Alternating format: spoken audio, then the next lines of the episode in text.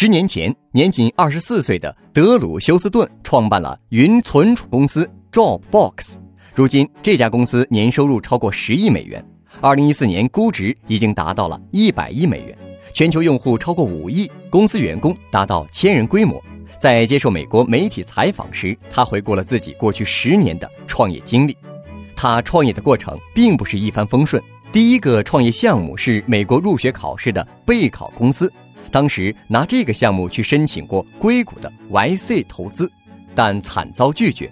Dropbox 的点子源于他一次从波士顿去纽约的经历，路上他忘带 U 盘，没办法同步自己的编程文件，因此想到把文件存储在云端，随时提取的创意。德鲁休斯顿就拿着这个创意再一次申请 YC，结果 YC 要求他在两周内找到联合创始人，如果找到就投资他。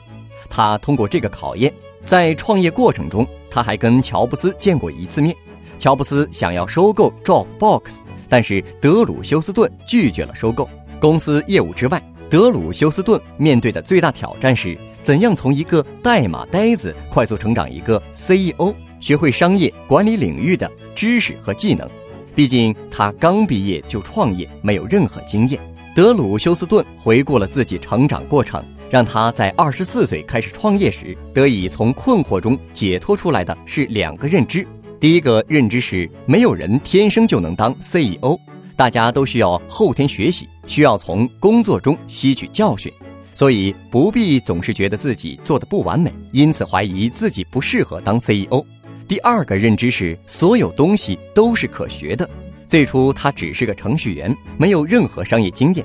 他的方法是去亚马逊输入销售、营销或战略这些关键词，然后买几本书，学习这些领域的知识。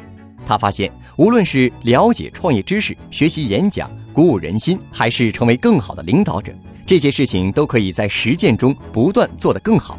当然，也要保持耐心。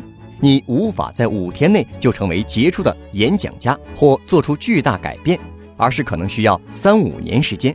届时，你可能对自己的改变感到吃惊。获取更多创业干货，请关注微信公众号“野马创社”。